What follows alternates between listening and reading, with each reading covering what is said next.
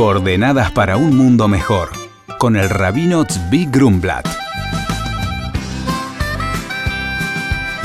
El programa de hoy es en recuerdo y para la elevación del alma de la señora Esther Bat Dora. Muy buenos días y shalom. En el día de ayer, 16 de Adar del calendario hebreo, se cumplieron 40 años del fallecimiento del rabino Dovber Baumgarten Alav Shalom. El rabino Baumgarten, conocido por muchas gentes, es uno de los pilares de la construcción de la vida judía aquí en la República Argentina.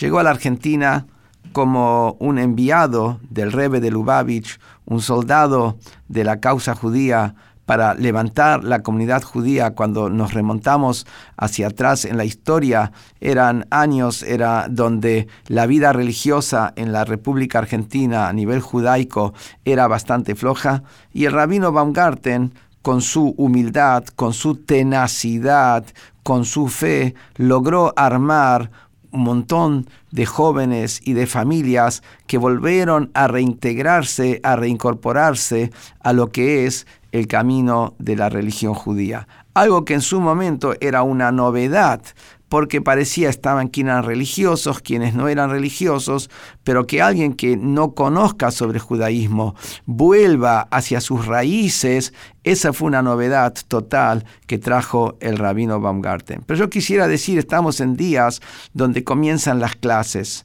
Él era un maestro, él fue nuestro maestro a nivel personal, mi maestro fue durante varios años, aquí hasta que yo cumplí 15 años, y él era un ejemplo que es un maestro. Era un maestro que venía a clase, traía fruta, repartía fruta entre los alumnos.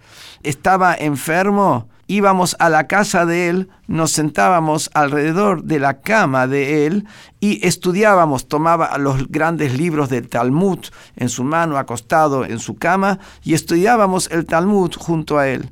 Pero también era un maestro que cuando nosotros en el recreo jugábamos a la pelota, y a veces se pinchaba la pelota, iba él, nos compraba una pelota para poder seguir jugando. Pero con todo ese cariño, con toda esa dedicación, él nos transmitió. Nos transmitió lo que son principios de vida, nos transmitió nuestra fidelidad al judaísmo, nos transmitió todo lo que, digamos, representaría Jabat Lubavitch hoy, con muchísimos de los miembros de Jabat Lubavitch y de otras comunidades y de otros rabinos, de otras instituciones, que fuimos todos alumnos de él. Entonces acá, en 40 años después, y miramos para atrás, vemos como un hombre solo, porque él era realmente un hombre solo, carecía de estructura institucional, su casa era la institución, su persona era la institución, lo que logró construir. Que sea su vida un ejemplo, que sea su vida un faro de luz y junto con todos los alumnos que sigamos adelante